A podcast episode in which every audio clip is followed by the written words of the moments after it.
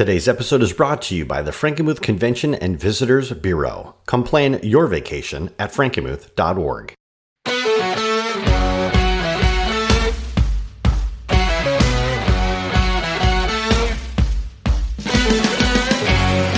Ladies and gentlemen, welcome to the Call of Leadership podcast, where we interview people from our Michigan community who answered the call of leadership. We'll hear their powerful stories and get their advice so that we can be better leaders for ourselves, our family, and in our community. I am your host, Cliff Duvernois, and today's guest is a fixture not only in the Frankenmuth community, but in the surrounding areas. He is also the pastor of my church. Ladies and gentlemen, please welcome to the show Pastor Joe Berkobien. Pastor Joe, how are you? I'm doing well. How you doing, Cliff? I'm doing well. Thank you for asking. Uh, why don't you tell us a little bit about where you grew up? Yeah, so I'm uh, relatively local. I'm a Michigander uh, by birth and uh, was born in Mount Clemens, Michigan, and then grew up in Saginaw, the Saginaw area. Spent the first five or six years of my life growing up in the city of Saginaw uh, on the west side of the city. And then I moved to Carrollton, which is a, a little town, a community that's in Saginaw, and that's where I spent my school age years. Excellent. And so you grew up in the area. Where did you decide to go to college? Yeah, well, you know, I probably just like everybody else, where I didn't really know exactly what I wanted to do or where I wanted to go, and so because I wasn't quite uh, sure what I was going to do, I decided just to stay local. So I started off by going to Delta College. That's where I started. I made the Delta difference and enrolled there and uh, pursued a, an associate degree. Now, initially, you chose to go into broadcasting. Why is that? Yeah, it's a great question. So, you know, because I didn't know what I wanted to do, one of the things I did a lot in high school. So, we had a school news show at Carrollton High School where basically it was mostly for seniors, where they had to, to uh, give the announcements for the school, and it was filmed and edited. And then every day they would play that during our homeroom class for whatever reason, I had the opportunity to start that my junior year. So I was the only junior who could do that. And I did it two years in a row and um, just really enjoyed it. A lot of people said that I did pretty good at broadcasting. And because I didn't know what I wanted to do and I enrolled at Delta, I decided to pursue broadcasting. So I got a, uh, an associate degree in electronic media broadcasting, which was mostly just, you know, doing stuff with news, video editing, radio, so it was it was a lot of fun. I learned a lot, and it was a good experience. Yeah, I have to say, for somebody who has gotten into media a lot more recently, I I absolutely love it. I think it's great. So you originally wanted to get into mission work. Why is that? Yeah, so that kind of invaded my world kind of toward the last year uh, of Delta. I was finishing up that program um, at Delta and getting the, the, associate in broadcasting. And it was kind of like, you know, trying to figure out what was next. And I, I realized as much as I loved doing um, that media stuff, it was a lot of fun. I just didn't feel like necessarily that was where my career was headed. And so I kind of tried to do some soul searching during that time. And it just so happened I got invited to go on a mission trip uh, with, I had an uncle who was going on a mission trip with a church out of Florida. And they needed someone to edit a video for the mission trip and they said if I flew down to, it was in Peru actually, if I flew down with that team and filmed everything and put together a video, they would pay for my flight and I could go for free. So I jumped on that, I went on the trip, and it just so happened while I was on that trip that God really started impressing on my heart kind of the meaning of what was most important eh, to me and, and, and where my gifts could be used best. And one of the things that happened when I was there is I met a lot of people who didn't know Jesus and who, who were far from God, grew up in um, really uh, low income areas. It was a poverty stricken community that we were in in Peru. And I had the chance to do a few Bible studies there with people and to, to, to talk a little bit. And I just felt more and more burdened that God had placed that on my heart. So I came home from that mission trip. And it was kind of during that time also that I had a number of friends that I went to high school with who they knew I was a Christian, but uh, to be entirely honest with you, I didn't really live like it in high school and I was kind of ashamed of my faith. And after going on that mission trip and starting to feel kind of burdened about other people and people uh, who maybe didn't know about Jesus, I decided to start telling all my friends from high school about Jesus. I started a Bible study with a bunch of friends who were unbelievers, and that grew from just a few guys to, you know, like a, a dozen or more people. Who were coming every week to, to be part of these Bible studies, and none of them were Christians. And it was during that time that I just really felt a strong calling that maybe God had gifted me for something more, and that God had given me an ability to communicate some deep truths about the scriptures and about who God was and about who Jesus was to people maybe who had never really had any context or heard about it. So that's where missions kind of that bug, that desire for missions started. And going into the mission field, and this was something that growing up in a church environment, I would hear about people that were going off into the missions, whether it was Africa, whether it was Asia, or any any country really. To prepare you for this, this actually led you to spend a period of time studying and learning in England. What did you do while you were there? Yeah, so that's a unique part of the story. So basically, my journey, you know, once I I, I realized that my life wasn't going to go in the direction of broadcasting that maybe um, god had me uh, going toward ministry. And specifically I, at that time i was really feeling a kind of a call to go toward the mission field. I started looking at how to pursue that. And there was an organization that i was really familiar with. I have a lot of family members who were missionaries. And so growing up i heard stories about missions. And so i had a number of family members that were involved in a particular missions agency. It was called new tribes mission. And they have a training center that's here. Actually it's i think now closed. But at the time it was here in the state of michigan. It was in jackson michigan where the prison is. So they had a school there that it was a, you'd go there for a few years and then you had to go on to another school uh, for a couple years and so it was kind of a four year program to go to the mission field and i just was so excited to to go and actually do ministry that I didn't want to wait that long. And so the same school had a program in England, in Lincolnshire, England, which is kind of kind of central England. It's on the coast where the, the Humber River kind of comes into the where, the where the North Sea is on the eastern coast of England. And uh, this little school, which was a used to be on a former Royal Air Force military base, this school actually kind of doubled up the time it took to to complete the training so it was instead of four years of training, it was two years, but it was just really intensive.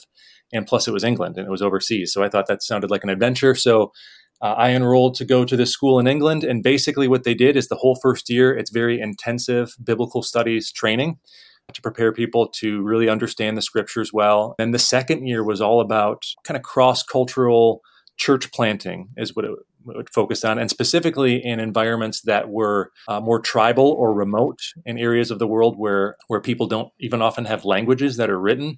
So my training the second year had to do with you know learning foreign languages through immersion techniques with that, and so we, and even even writing a language. So I had to learn orthography, things like that. So so if there was a some sort of tribe or a people group that didn't have a written language, I would learn how to speak their language, and then I would create an alphabet for them, so that way I could do Bible translation. So really that second year was all about phonetics, phonemics, grammar, orthography, linguistics, all sorts of stuff to help me move into the middle of the boonies and and connect with a group of people and tell them about Jesus and plant a church. So that's what that training was all about. So that sounds pretty intensive and it was during this time that your your plans for going to the mission field actually kind of were put on hold by forces I guess that were a little bit outside of your control. Tell us a little bit about that. Yeah. So, you know, after I finished my time in school, which was great, I mean, that experience, I would say, shaped me and helped me grow in ways that I never would have expected. Even just living overseas and traveling and seeing a lot of the world when I had breaks was great. But when I came home, part of the plan was to go back home. I had to connect with my home church because the way that missions organization works is if people are going to move to a, a foreign mission field somewhere in the middle of nowhere, they needed support, financial support, prayer support. And so part of the plan was I was supposed to go home and reconnect with my home church. And that included a one year internship at my home church. And so I came home. My, my home church I grew up in was Emmanuel Bible Church in Saginaw, Michigan. Uh, great church, uh, great people. The, the lead pastor is a mentor and friend of mine and has helped shape me and grow me in incredible ways. And so what he had me do is he wanted me to be part of this one year internship. And so he wanted to start a college ministry. And so I started this college ministry and and started kind of recruiting uh, college students who were local who maybe weren't part of any other college ministry. And it started to grow a little bit. And one of the people who started coming was a very uh, beautiful young woman who I was very interested in and later on eventually proposed to. And she said yes. And so we got married. And so once we were married and we finished up with that internship, the plan was to go to go to the mission field initially. So my wife was on board with that. And uh, the only stipulation was the organization that I had the training with said that my wife needed to go back to the school for one year, that I would be on staff in England. I would actually, part of my job was to be traveling around to churches in England and recruiting other college students to join. And so my wife would have to go for one year. And so we applied to go back to England and our visas got denied and we weren't really sure why. So we waited and we applied the second year, and our visas got denied again.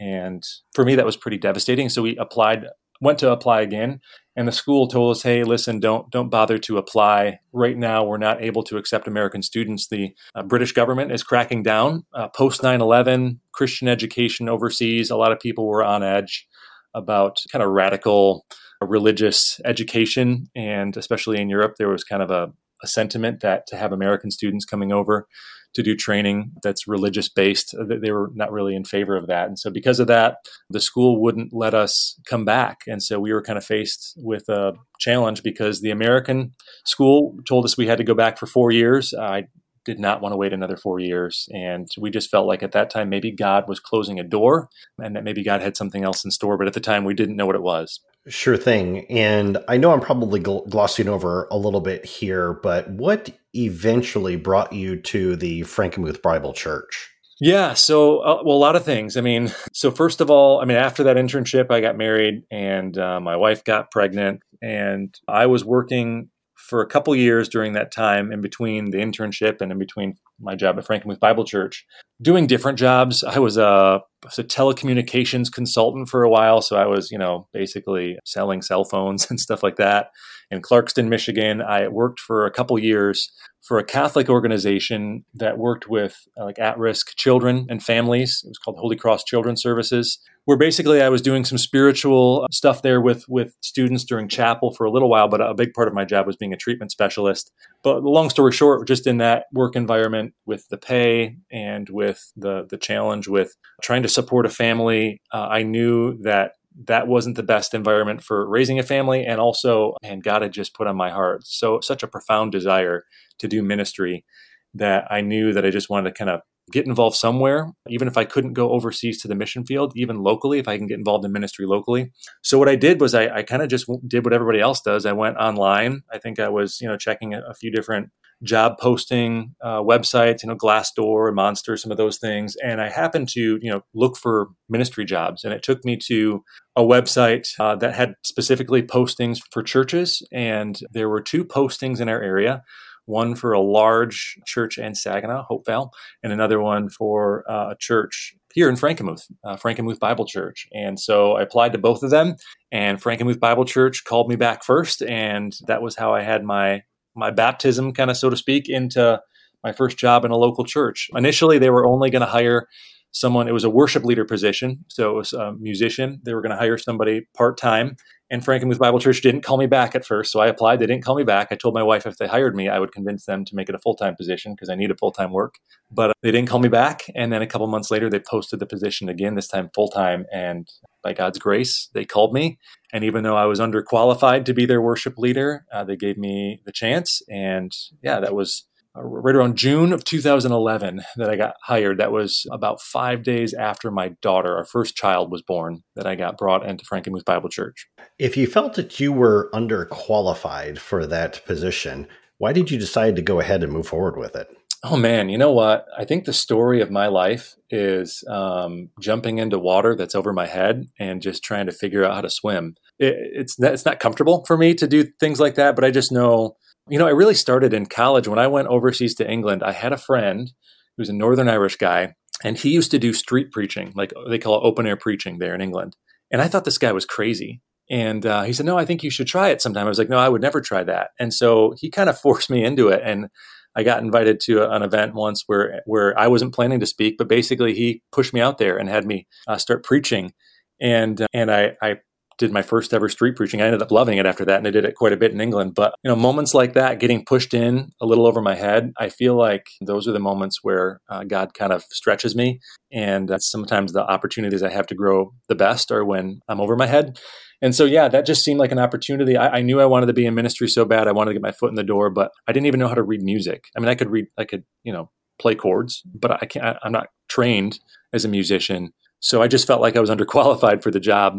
But at the same time, you know, I thought this was my only chance to jump into ministry. So I dove in. Speaking of growth opportunities, there was uh, an event that happened at the Frankenmuth Bible Church in April of 2012. Why don't you tell us a little bit about that? Yeah, sure. Uh, you know, that uh, season was a difficult season, and I'm even going to kind of tread lightly as I communicate exactly the the events that took place. I don't fully understand all of them, but you know, I got brought into the church in about June of 2011, and several months in, right around kind of the beginning of 2012, I started to, for the first time, feel like I was really understanding my job responsibilities, and I was starting to feel a little bit more comfortable in my skin as a worship leader. So I learned the ropes a little bit. And so, right when I started to feel like I was getting comfortable and things were going well, that was the moment when a transition took place in the church. It was unexpected, but the senior leader uh, was transitioned out in April of 2012. And for me, it came as a complete shock.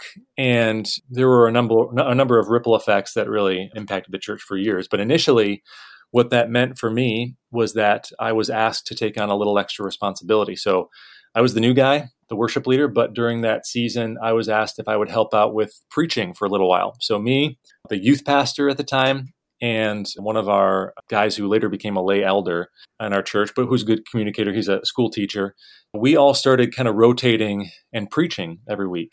And my job was actually to plan all the sermon series for a little while there mind you, I was still the worship leader. I was still you know, paid the same. My, my job title was the same, but I was now taking on a lot more senior leader responsibilities.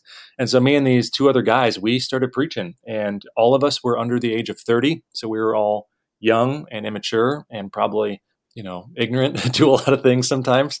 But we, we jumped in there and for the better part of three years, I mean, probably over two and a half years, we were the ones who were in the pulpit preaching every Sunday at the church and trying to navigate through a season of transition and change and difficulty and instability because you know when the senior leader got transitioned out a lot of people left the church and so it was a really unstable time but yeah it was again one of those moments where i was just tossed in over my head and uh, kind of had to try to figure it out as, as we went yeah you had to learn how to swim real quick so you did this. You, you said that you mentioned you did this for two and a half years. So then, what what what what happened in 2015 then?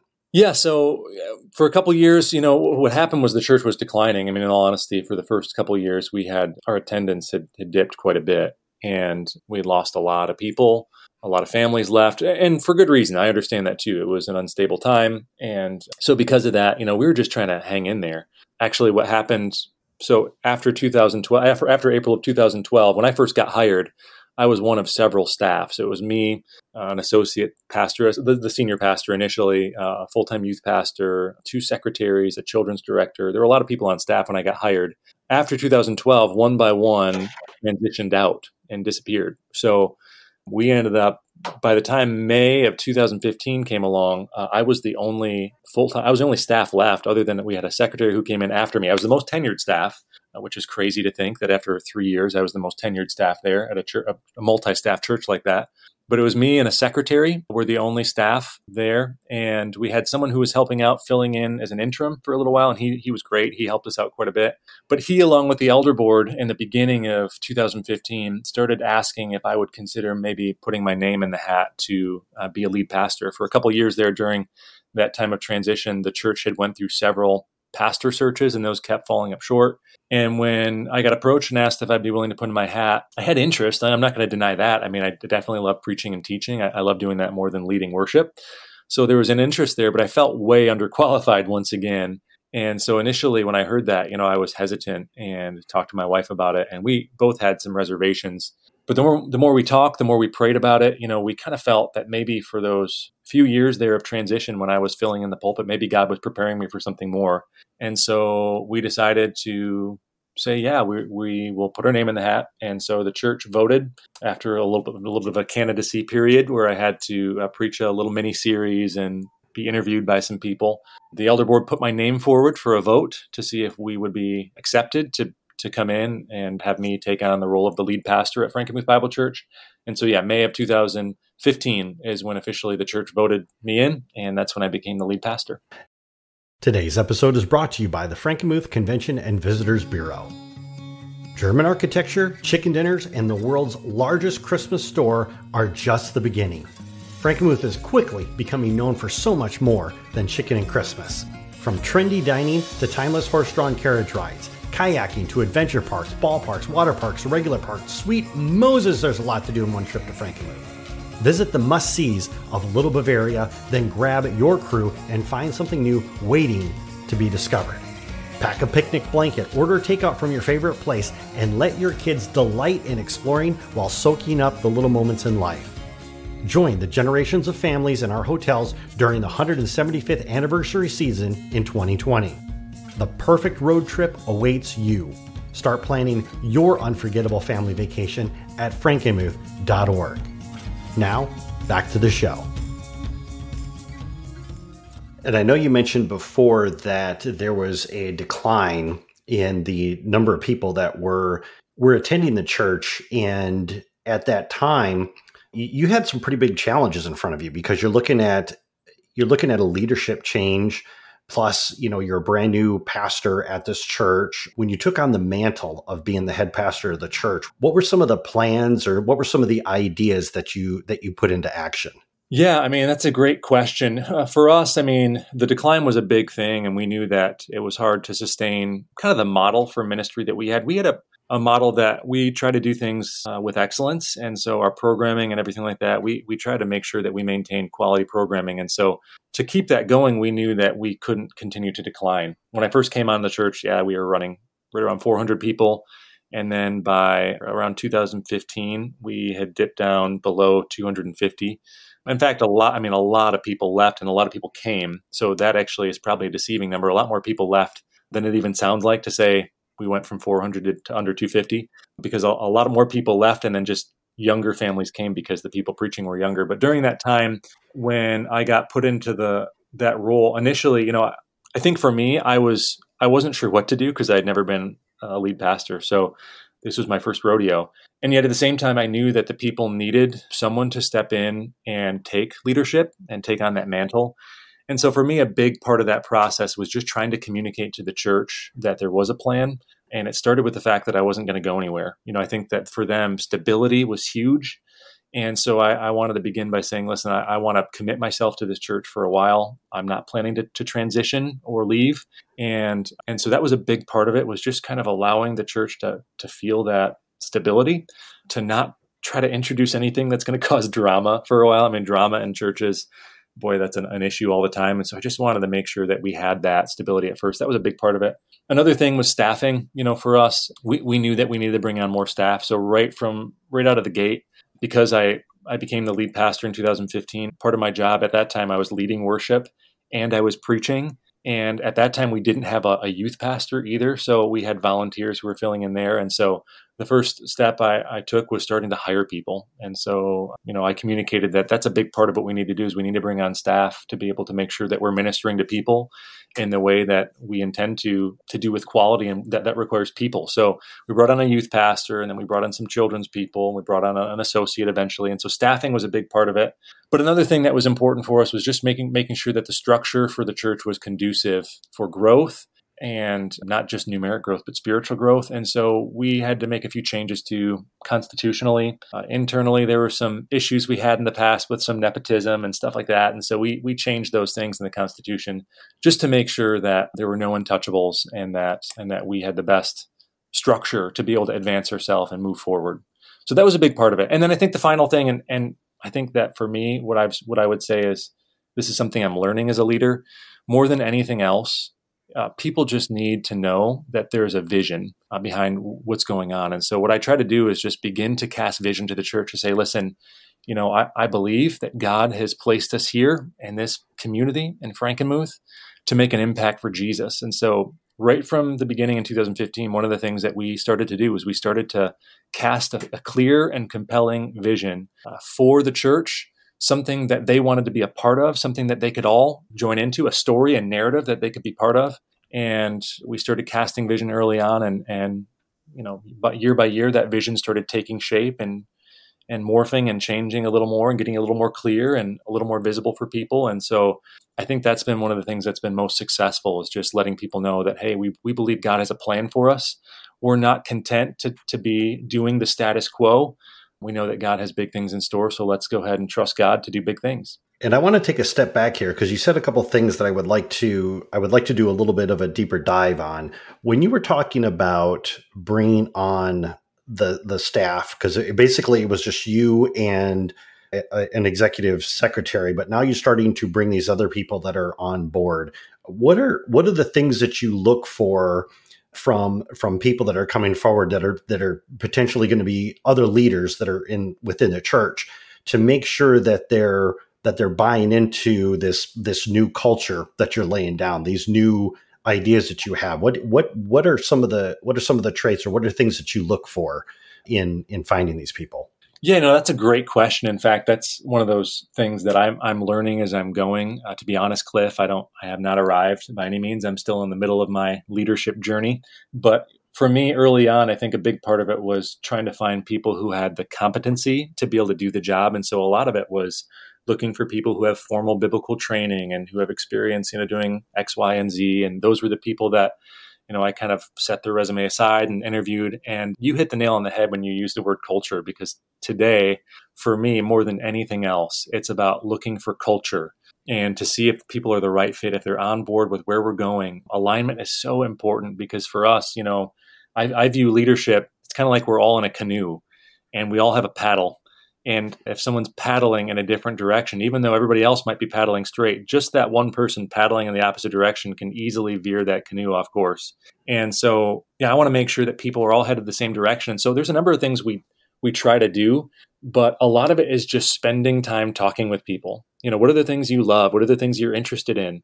The the most recent interviews I've done with staff, you know, some of those formal questions about, you know, talk about your work history and, you know, and, and some of those things, those are great but I spend a lot more time talking about, you know, like what music do you listen to? You know, what things do you enjoy doing when you have time off? Those things tell tell you a lot about a person. And I think it's really for for us, culture often, you know, that's one of those things to diagnose where people are at. You just got to get to know them. And we've done a lot of that. And then I think also a big part of that, and I'm trying to learn through this, is onboarding new staff. What I would say is culture is not easily taught. It's a lot easier to to catch it, right? It's it's more easily caught than taught. So what we try to do is we just try to bring on staff and indoctrinate them kind of into to what we're doing by having them jump on board with a number of things or just spending time with them hanging out. I think that's helpful for us to be able to try to shape culture of an organization is to have a number of values that we demonstrate. We don't just talk about them, but we demonstrate them. So that's been a, a part of how we try to bring on new staff is making sure that they're aligned. That for me, that's number one. Culture is number one. And with regards to to culture, and and I, I do want to I do want to go back and vis- uh, and talk about this because when when we talked about it before, I I was captured by this phrase. But but earlier mentioned vision casting. Why is vision casting so important, especially for the for for what it is that that you're trying to do and what the church is trying to do? Why is that important? Well, I think it's important for a number of reasons. Number one, I think it's important because my idea of vision is that there's something that should exist that doesn't currently exist. Right? I mean, that's what vision is: is you have a, a vision in your head that there's something that should exist that's not currently existing. And so, when it comes to the church in particular, that whole premise of this idea that you know there are people in our region who are far from God, people who who we can reach with the greatest news that's ever been told to begin to talk about what it would look like to be a church that's actually reaching the community and um, investing in our neighborhoods and caring about what people care about that kind of stuff that gets people excited. And so for us we we wanted to begin to to tell people something and people want to be a part of something big and important I think if, if you ask any individual, do you want to give your life toward um, something that's not important? Everybody would say, no, we want to give our life towards something that's important. And I think for us, when we think about the church, we think about the mission of the church. You know, Jesus said, go and make disciples of all, all, all nations, baptizing them in the name of the Father, the Son, and the Holy Spirit. Um, that's the great commission. That's not the great suggestion.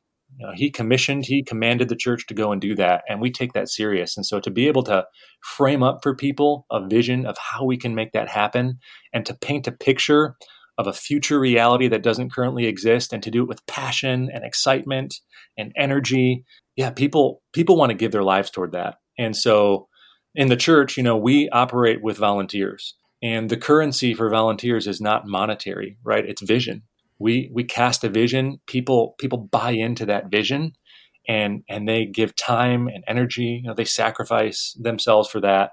And so without vision yeah you, you you don't have anybody who's following you anywhere and you're not building anything. And so vision is so critical for especially for a church to be able to say hey you know god has bigger things in store for us and this is what it could look like if we all get on board and we're all invested. This is what god might do in this region. And to rally behind that i think that's really powerful so here's a little bit of a question, and I'm gonna I'm gonna probably throw this out here, and even I don't even know the answer to this one. Okay. Do you think that culture supports the vision? You know, I think so. I think they're I think they're they're married a little bit. I think that that's part of it is is culture.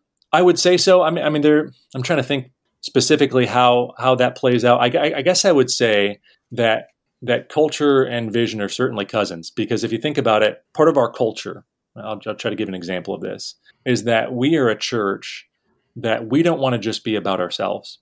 You know, part of what it means to love your neighbor. You know, Jesus said that the most important thing you can do is love the Lord your God with all your heart and, and soul and mind and strength. And then he said to love your neighbor as yourself.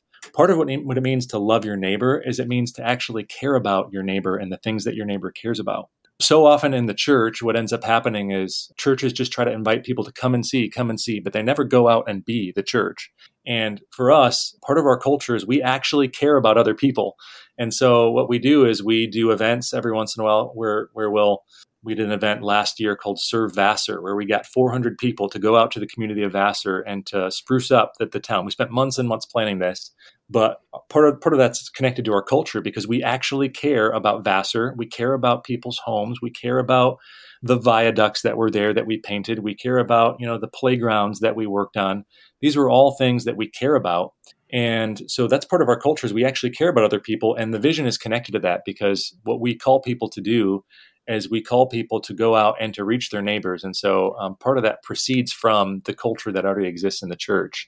And, and, so I think I think they kind of shape each other. I don't know. I don't know if that helps, but no, that's actually a really great answer. And since you know since you've since you've had this you know this change in leadership, you you have implemented this culture. You've you've assembled a, a team of really great people that not only buy into the culture but help to spread it you've painted this this vision of of what could potentially be.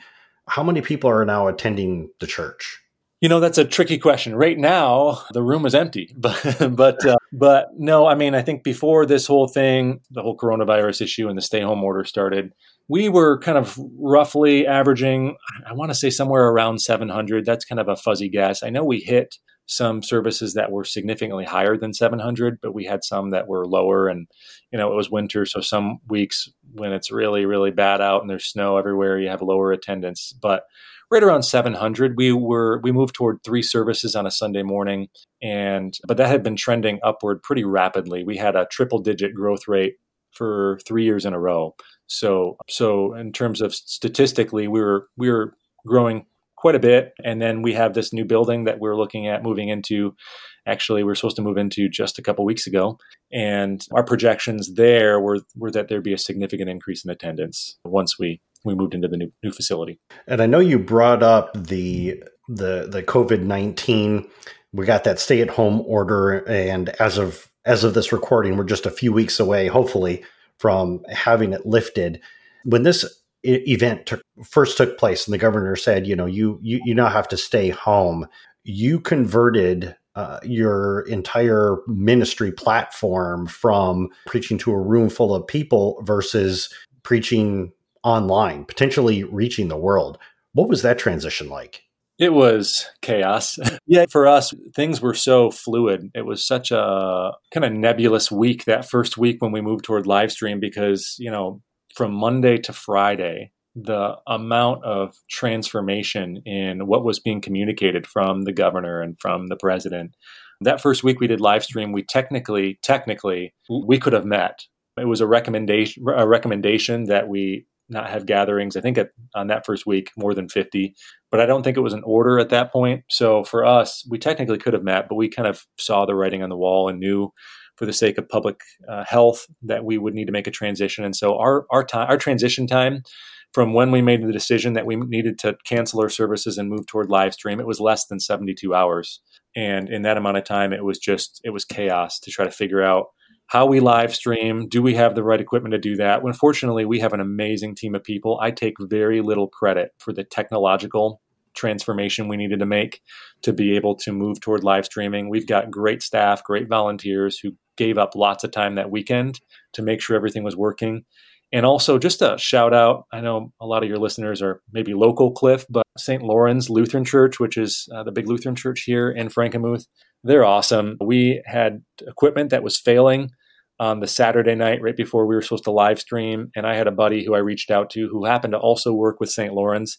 And he said, You know, I think the guys at St. Lorenz has have a piece of equipment that you might be able to use to live stream. And so we borrowed that. And that was how we were able to actually live stream the first week. In fact, we're still using that piece of equipment today. So shout out to St. Lorenz. You guys are awesome. Thank you for the help there. But yeah, it was just a lot of people jumping in, doing whatever it took.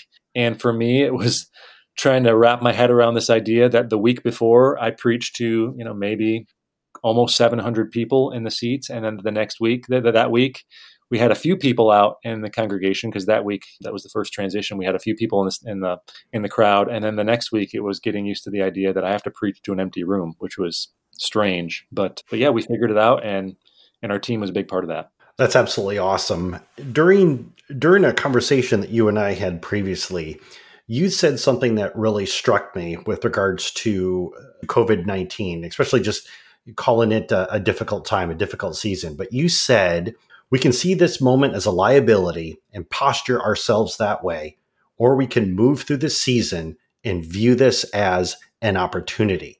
How important is it uh, having the right attitude when you are making decisions? Well, yeah, I think you know there's a the, that mantle of responsibility is enormous, especially in times of crisis. I mean, you just notice what's happening in the world around us in times of crisis. How much more interested are people in what leaders are saying and doing? I mean, I know for myself, I, I didn't really Google very much about what Governor Whitmer is talking about or the president is talking about on a regular basis, but in times of crisis like this, I was very interested in everything that's going on. I mean, people can't stop trying to figure out, you know, what what are their leaders telling us because it's a time of crisis, it's a time of difficulty. And for me, you know, when all that rolled out, I know that there, especially for the church, right? What does the church do? Well, we gather. That's what we do. Like that's our bread and butter. And now we're told we can't gather. And so, not only do we face a crisis, but but you know, the thing that we do is not something we can do anymore. So, in that moment and in, in a season like that, I think leaders often take a few different approaches. There's some leaders who just are frozen, who do nothing which doesn't help anybody. I think there are some leader, leaders who are hesitant, who kind of just take their time. And in times of crisis, I don't think you can be so hesitant. I think you need to be decisive. And I think there are other leaders who pivot and adjust. And so, yeah, for us, it was just a matter of saying, listen, um, it is what it is. We are in a season that's unprecedented. Uh, we have a pandemic taking place. And for the sake of public health, we are not able to gather. So, as the church, what we can do is we can just sit here and do nothing. We can be frozen. We can wait around and uh, be hesitant and hope that things just get better right away. Or what we can do is we can leverage this moment, this season, this crisis for the kingdom. We can say, okay, people right now, more than ever before, at least in my tenure at the church, more than ever before, people are struggling, people are fearful, people are scared, they're anxious about the future.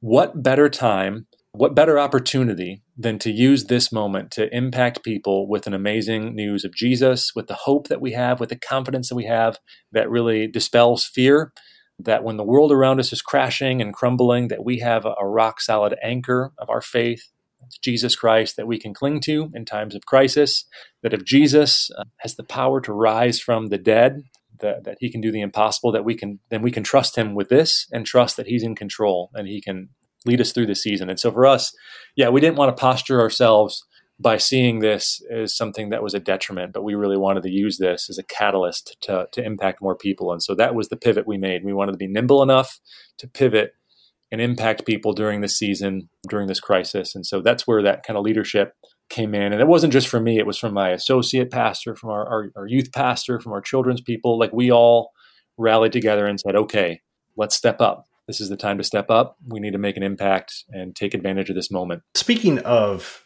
having an impact on people, as I mentioned before, we're just a few weeks away from having the stay at home order lifted. And I know when that happens, there's just going to be a lot of fear, a lot of trepidation.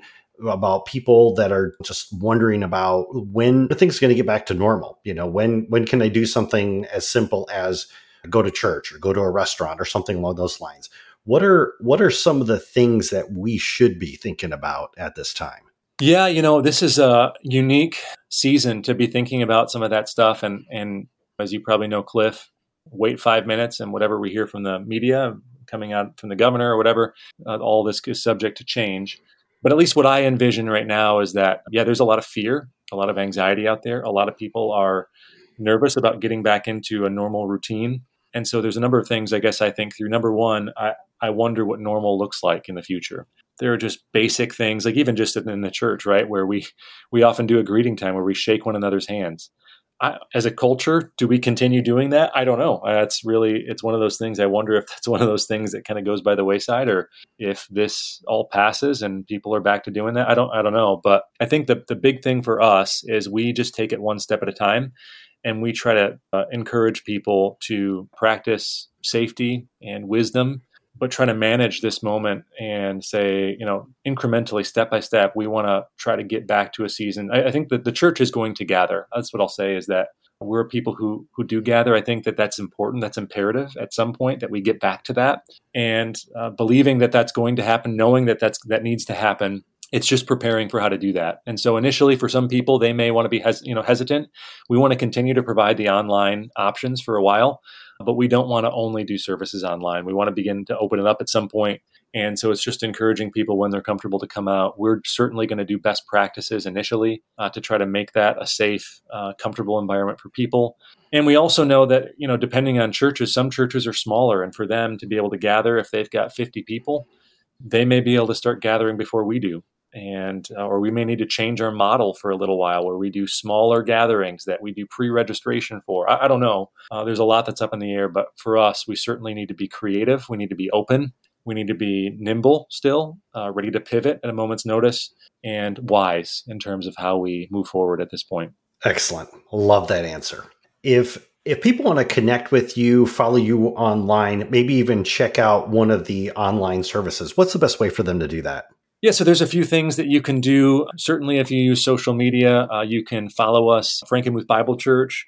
You can follow us on uh, Facebook or Instagram or Twitter right now. Uh, on Facebook, every weekday morning, we're doing morning devotionals uh, just during this season to try to encourage people to uh, help them during this time of fear and anxiety. So that's one of the ways they can tune in. And I provide video devotionals in the morning. So you can tune in that way and just see everything we're doing online. Uh, our live stream services are available through Facebook Live and through YouTube Live right now you'll notice if you tune in or if you've already been tuning in that there's every once in a while we're working through a few bugs technologically. Sometimes there's challenges, especially when you're trying to live stream on Sunday morning. I, I, know that with both Facebook and YouTube, there are a lot of people who are live streaming on Sunday morning. So trying to work through some of those bugs, but you can check us out, subscribe to our YouTube channel, and uh, follow us there or on Facebook for the live stream services. Probably the best way to engage in, in a lot of our content in the past is if you have a smartphone, which I think just about everybody has a smartphone these days. If you have a flip phone, sorry, I don't know how to help you with that. But if you have a smartphone, you can download um, our mobile app, which is available in any of with any smartphone you have. It's free, and uh, just go to Frankenmuth Bible Church in the App Store, download that. All our sermons from the past are there, updates are there, and um, if you want to stay in the know with everything, make sure you uh, say yes to our push notifications because we send you important information when you need to. But that's probably the best way to stay in touch with everything that we've got going on. Awesome. And for our audience, we will have all the links in the show notes down below. Pastor Joe, it's been awesome having you on the podcast today. I cannot thank you enough. I've thoroughly enjoyed this. Thanks, Cliff. I appreciate it, man. I, I always enjoy talking, so thank you. But uh, this has been great. So I, I appreciate it so much. Hey, everyone. If you enjoyed this episode, then subscribe to our email newsletter. When you subscribe, you'll get new episode announcements. You'll get all kinds of great behind the scenes information on upcoming guests Plus, you'll receive special offers from our guests and partners that you can only get through the email newsletter. Subscribing is quick, easy, and best of all, it is free. Just go to callleadership.com slash email, type in your email address, and you're done. Once again, that's callofleadership.com slash email. I'll catch you in the next episode.